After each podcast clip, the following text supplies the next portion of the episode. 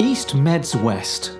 This podcast explores Eastern and Western philosophies of medicine and life, where they collide or collaborate. Introducing your host, Dr. Carolyn Edelston. Welcome to East Meds West podcast, and this is episode four, and I've called it Listen with Your Heart. That's a great title, but usually I use my ears, so you're going to have to explain that to me. I knew you'd question that, Carl. So I'm going to start with the Chinese pinyin character. So these are those beautiful calligraphy characters that you see drawn with the black ink, often on canvases. And I'm crediting this, um, I suppose, research to a very special lady called Helen Chu who's Chinese in origin and has studied these characters and comes up with these beautiful interpretations. So, historically, originally, the character to listen included the image of the mouth. So, it was about the words from somebody else entering your ear. However, later on, as culture um, advanced, the heart character was included in this beautiful um, description of listening, and the eyes. So the idea was that the listener not only receives words, but obviously, usually when you're in contact with person, you're looking, you're you're receiving all this information through your eyes. But there's something about the heart, and in Chinese medicine, the heart is the emperor. It's the one in charge, or empress. And the heart quietly, silently witnesses and receives all this subtle information, the emotions behind the words, the energy behind the words, the, the feeling that you get when somebody's saying one thing but means another. So I really like the idea that we listen from our hearts, ideally. It's a really interesting concept to me, to me for, for, for so many reasons. I, I spent so much of my professional life working uh, in, in radio and in common with the situation that we find ourselves in as we're recording this podcast today, when I did so many of the, the radio uh, interviews that I did, uh, very often they would be uh, with somebody on the end of a, a, telephone or in what we call a down the line scenario. And we're in a down the line scenario right now. I can't see you. Yes, we've chatted to each other on Zoom earlier today, but for this recording, all we've got is the audio link between us. So all I can use is my ear and my brain. And to hear that the heart is also playing an important part, I actually find extremely pleasing. And I, what, what also interests me is during uh, the period of COVID lockdown, all of the radio stations that I was supporting at that time, they were absolutely they were absolutely crazy about the fact that when they were doing so many more of these down the line interviews and, and Zoom uh, which has become the, the favourite tool of so many people uh, during lockdown. They, they brought Zoom into the radio studios and they were adamant that they needed to see the interviewees in order for the interviews to be better because um, we all worked in the belief that being able to have eye contact with your correspondent, your interviewee, made the interviews better. You would be able to read their reactions, you'd be able to read some of their emotions when you put some questions to them. But of course, the concept we're talking about today, I think, is, is very different, isn't it? We don't have the pictures, we're just using our ears, using our brains, and we're using our hearts. Absolutely. And that, that ability to sit quietly and present and really take in all the information when you haven't got your eyes, I think wakes up another sense in us. Um, interesting, the other thing I read was that the character which shares many common concepts with the character of listening in Chinese, is the same character for virtue, morality, and ethics. Isn't that interesting? Mm. So, all of these things um, in traditional Chinese uh, culture and, and medicine, they are not separate. They are they are all joined, yeah. essentially. Yeah, absolutely. And I think the lovely thing about that crossover is that when we do listen with our hearts, and we'll talk more about this in a minute, both people, the listener and the person being listened to, get something from the conversation, which is amazing. Which brings me very nicely on to my guest for episode four, who's called Colin Smith, who aptly calls himself the listener. He works for Dexterity Solutions Limited in London, and he works with individuals and teams to improve active listening, thinking, and relationship skills. So I'm really excited to welcome Colin, who's been sitting very patiently in the background, listening to us witter on about pinyin characters, Carl. Hi there, Carolyn and Carl. Lovely to uh, to be here with you both. Welcome, Colin. Just, I have to say, just listening to the two of you talking about pinyin characters, I've I've seen this particular uh, character, and it makes so much sense. It's not just uh, your ears that are hearing the words that are being spoken.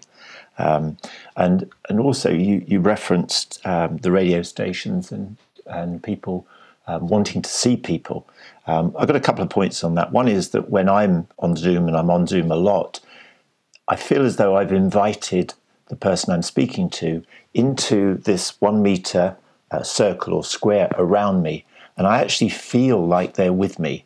So even though I'm seeing them, they could be 5,000 miles away, I really believe they're here with me. And it, it creates a, a very, very different energy uh, between the two of us, and I, have certainly noticed that. But one of the other things that um, where I've been on or or seen um, podcasts or webinars where the two people are speaking, if you get it so that it's just the speaker being shown and you're moving from speaker to speaker to speaker, it feels not quite right compared to having the two people sat next to each other on the screen so we can see the reaction and response of the other person when one person is speaking.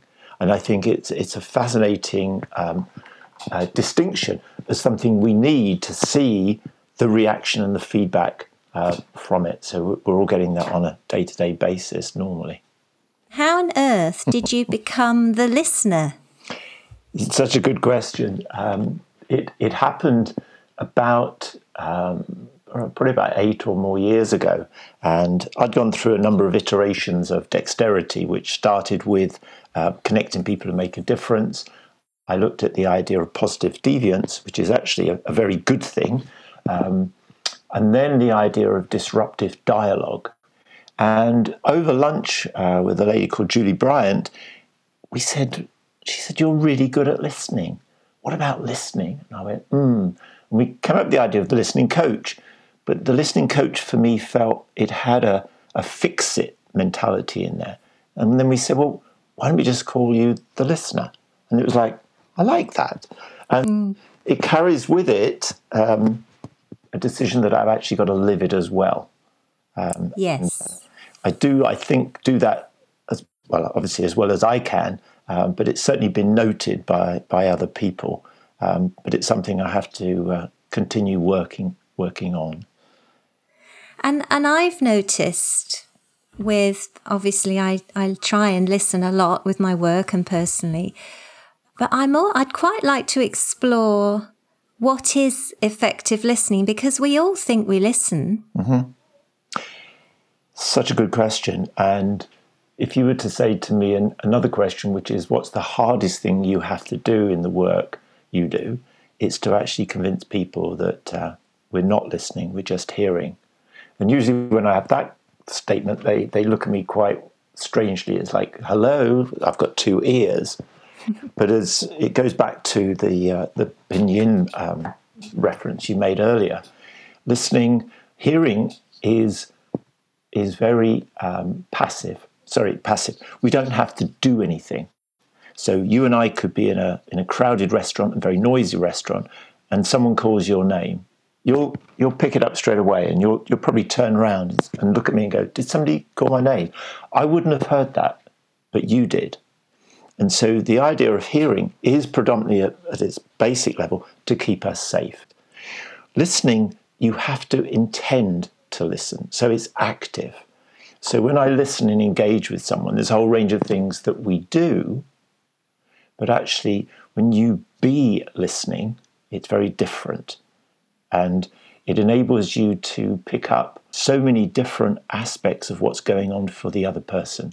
So I can, somebody might be 5,000 miles away, and I've noticed at different times a subtle shift.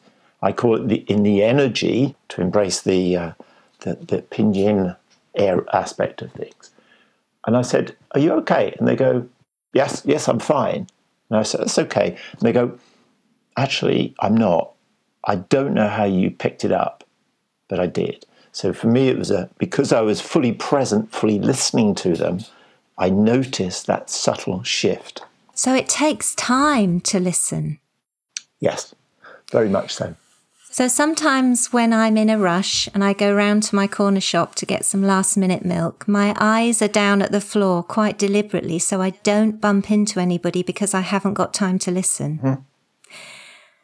And I think actually that's often the time I do pump into people that need to be heard. so it takes time, but also you talked about this intent. So if you're listening, thinking about what you're going to have for tea or an argument you've had with somebody, it's not really listening, is it? Say some more. So I could be sitting listening to a friend blather on the end of a telephone, but actually, if my intention is on the rest of my life and the fact really I've only got another 10 minutes to talk and then I need to go, I'm not I'm not listening. Yeah. Absolutely. And you know, because you've been on the receiving end of that, what that feels like. And that was my next question. What does it feel like to be listened to? What happens when you're so you're in that position? So you've, you've asked the question. We, we've turned it around slightly. So what it feels like, first of all, for that is we know. We might not know what's going on, but we know we can almost pinpoint the time when the person we were speaking to, who we thought was listening to us, had shifted.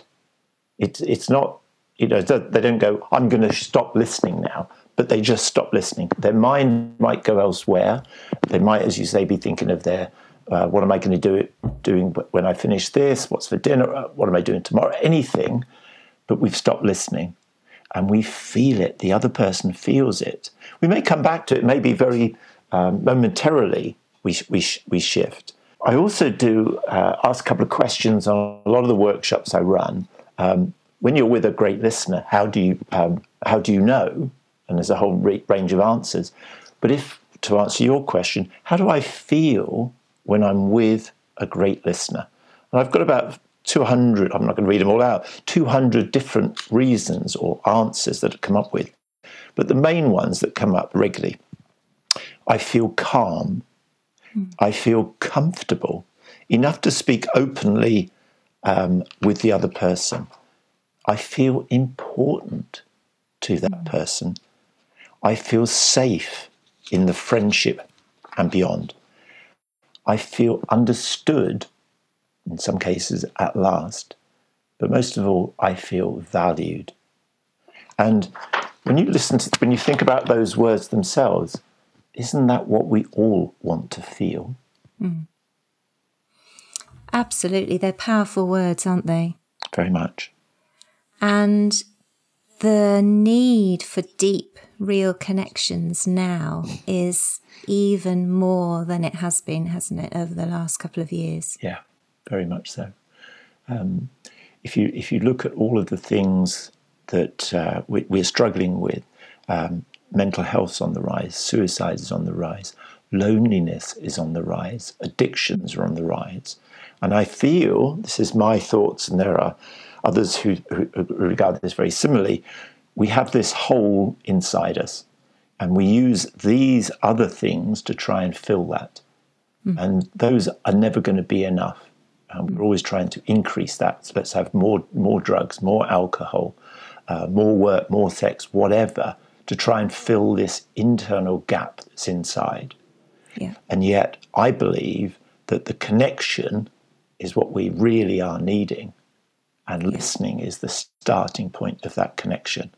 And something you said about that void what I really want to ask is to actually sit with yourself with a void is deeply, deeply distressing and uncomfortable for many people, most people. And what I feel is that we need to actually start listening to ourselves, don't we? Would you agree with that? Yes. I think the the starting point for so much of of this work is to be able to be okay sitting with ourselves and to and to be that witness uh, that you you talked about earlier and the way I, I start any of the um, meetings or conversations is to do exactly that to sit with myself and to still and quieten myself so that I might see and hear the person in front of me. And it's a little bit like how do I just put, a, put aside all the things that I'm doing because I can't do anything with those while I'm with someone else. And how do I give my full attention to the person in front of me. And if I can almost, there's, there's so many different things that we can do. Focusing on your breath is one of mm. those that I use. So mm. if I notice I've been distracted, come back to my breath. That brings me back to the presence. The present, sorry. You, you can't physically think and breathe actually focus on your breathing which is a great way to start isn't it because often people say to me you know if i'm if i can't sit quietly carolyn if i've got all these thoughts and horrible feelings you know what do i do i can't empty my mind i can't meditate and as you say breath is a really good starting point yeah you're absolutely right in all of all of those um, elements. Um, and just being able to it just brings brings me back to the present. And mm. that's all i'm seeking to do. So and it might happen in, in half an hour. You might come be distracted and come back come back come back 10 15 20 times. Mm. but it's noticing. We learn to notice through meditation our distractions and come back because mm. the thoughts are rising and then disappearing and don't carry a former conversation into the next one. Yeah, very, very clear the decks. Yeah, it's you know when you think about it from the from the nurse's perspective, if she's got the the previous patient, it will bias if she's not careful the next patient. Mm. And same with is, business meetings. Yes, absolutely. Everything we do. Yeah, yeah. very yeah. much. I was actually also thinking for people who are struggling with this concept, if you are quite isolated, so you're with your thoughts a lot, it's often more difficult to sort of get out of those. Other people are trying to be quieter. Some people actually want more connections with people. Yeah. And listening to somebody else takes you out of your own self, doesn't it? Which isn't a bad thing sometimes. My way of working is listen first. So if we listen mm. first, listen always in all the different ways that we can and do that all the time, there's a really good chance that the other person will listen to you as then themselves. They won't always, um, but they're more likely to be inclined to listen to you after you've listened to them. Because for everyone, the most important person is themselves. and you know, we, we, we're never short of people who want to tell us how important they are either. Um, but and, and the, the idea that we can listen is extremely cathartic. Mm. It's really knowing that we are in, being in service to another makes us feel good. When they say something like, you know, thank you, Carolyn, for listening. You've been really helpful to me. And, and they've gone. And you've got some challenges of your own, and they've not listened to you. Actually, I still feel a little bit better Mm. Why didn't they ask me? But but actually, we feel we can feel a lot better because of that. And I think there's a place for asking to be listened to. If you know people that actually are able to listen, I think that's also quite reasonable sometimes. That's such a good point. Such a good point. And one of the things that we're not very good at, we're not very good at asking for what we want. Mm. And we're often not really clear about what we want, or the person who's doing the the other side of the conversation isn't clear as well. Mm. So one of the things that we can do is, um, you know, they've come on the phone, and we might say, "Gosh, you, you, uh, is everything okay? It doesn't sound quite right. How how best could I help?" And they, or they might actually say, "You know," and I've had this happen, Colin. Um, I've just I've, I've, got so much going on in my head. All I want you to do is listen. Mm. And I said, "Okay." And then he he, he spouted on for about ten minutes, and he goes, "Great, thank you." right? I needed to hear myself thinking and speaking. And he said, Perfect, thank you so much. And he was gone. That's and you didn't you didn't really say much at all. Exactly. Yeah. That's the, the weird bit. You go, well, why is this listening so important? It doesn't seem like I'm doing anything. But when you've when you feel heard and all of the things that I shared earlier, I feel safe and, and uh, I feel valued it's it's a huge thing to receive and but don't but never underestimate how much the person who is listening is actually I was going to say is doing but it's their being mm. the listener that's important not mm. doing listening that witnessing of the heart again that steadiness and the space and in, and in fact you could be, be with someone who isn't looking at you isn't leaning forward um, isn't um, nodding and, and, and mm-hmm, um, like everyone else does, but you know, you know they're listening. When, when I'm, I'm coaching people or in groups, and they say, "Well, what, what can I do to uh, to help, or what can I do to make a difference, or to be, become a better listener?" And there's probably, I'd say, a dozen different things you could do or try.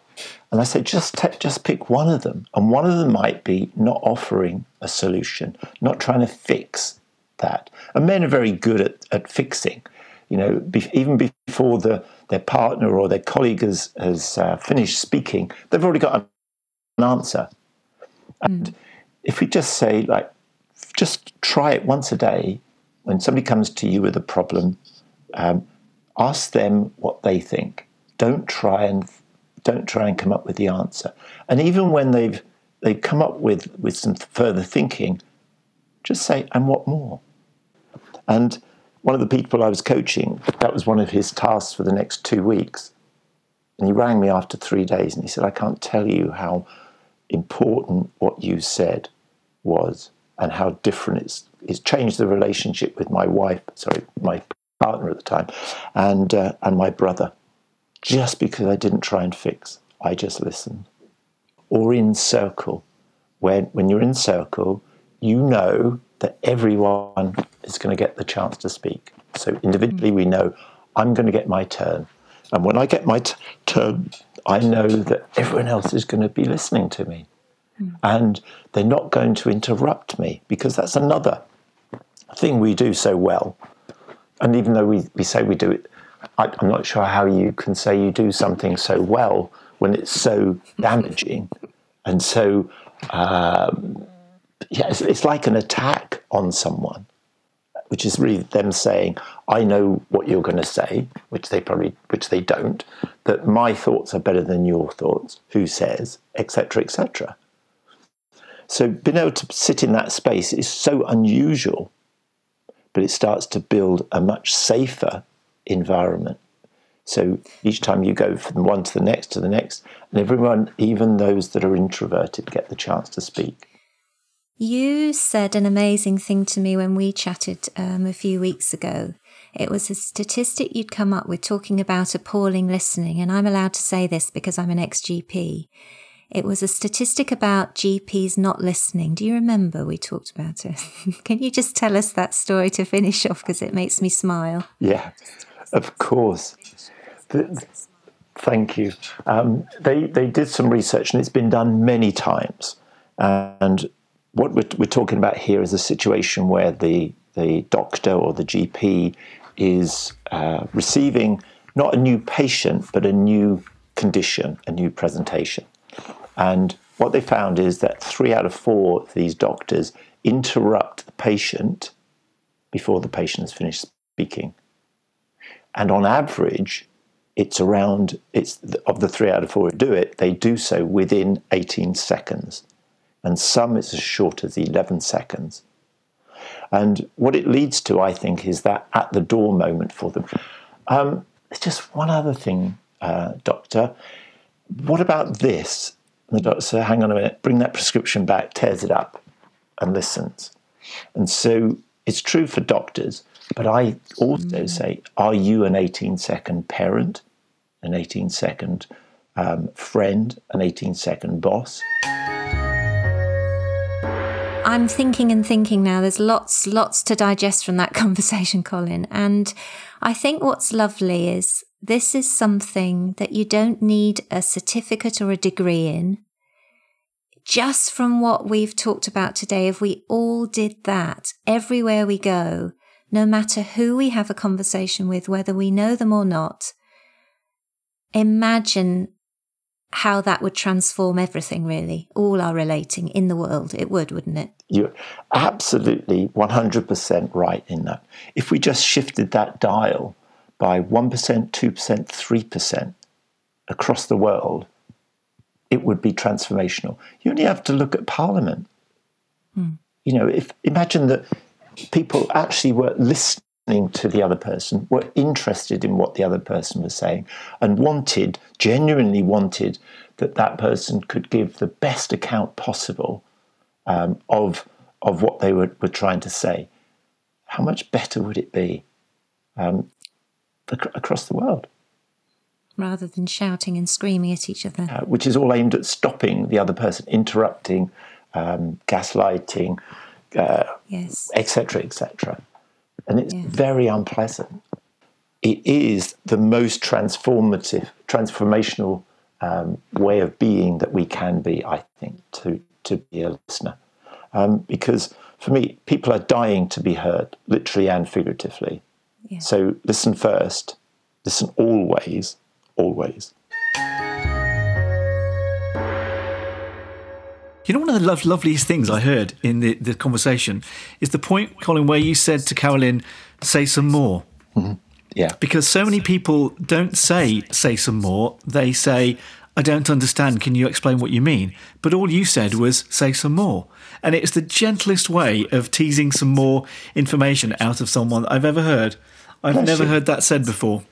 Yeah, the, the one I often use is I said a little bit later was, and what more? And what more? Yeah. Right. And yeah.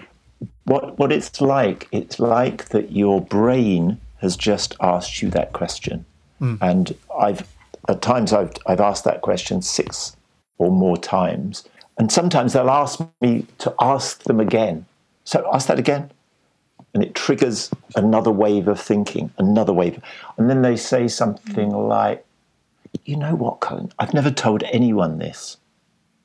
And they tell you something new.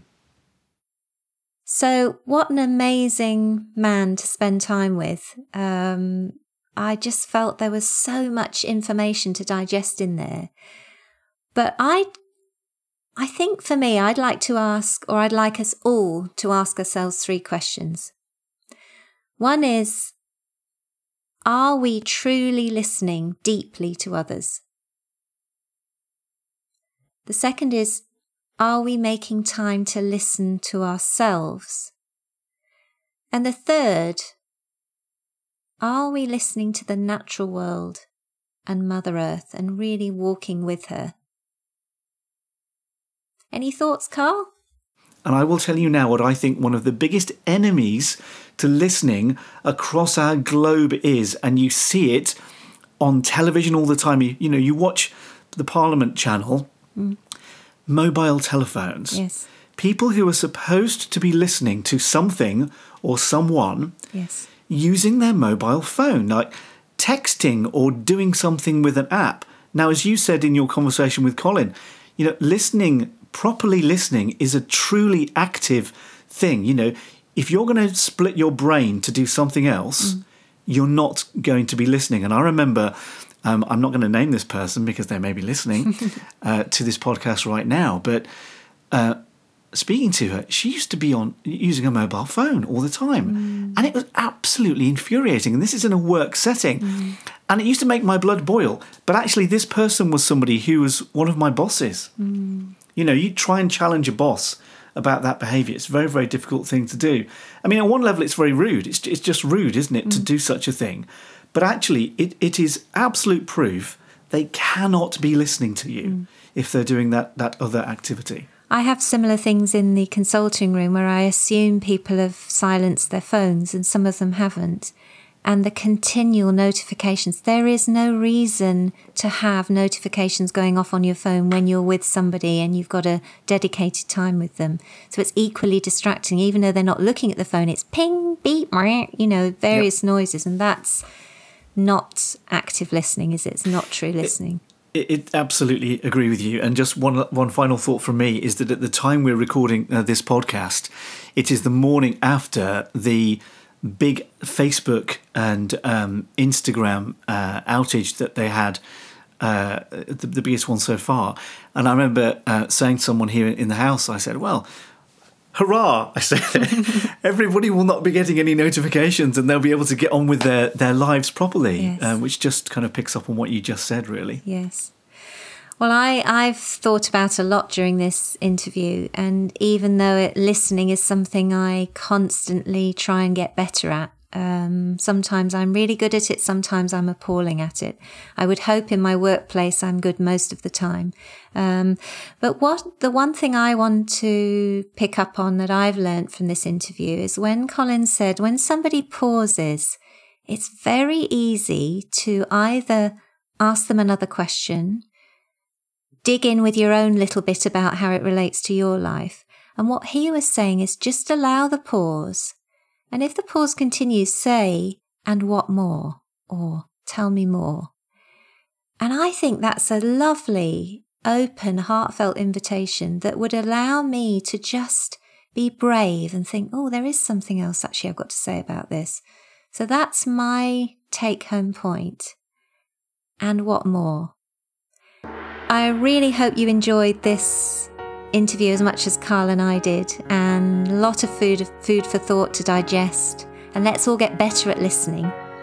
If you want to contact Colin Smith, um, his website is dexteritysolutions.co.uk. Thank you for listening, and we look forward to you joining us next time for episode 5. You've been listening to East Meets West. Subscribe to be notified about future episodes. We'd love to hear from you. Submit comments and questions via Twitter at Cycles of Change or email chat at drcarolinedelston.com.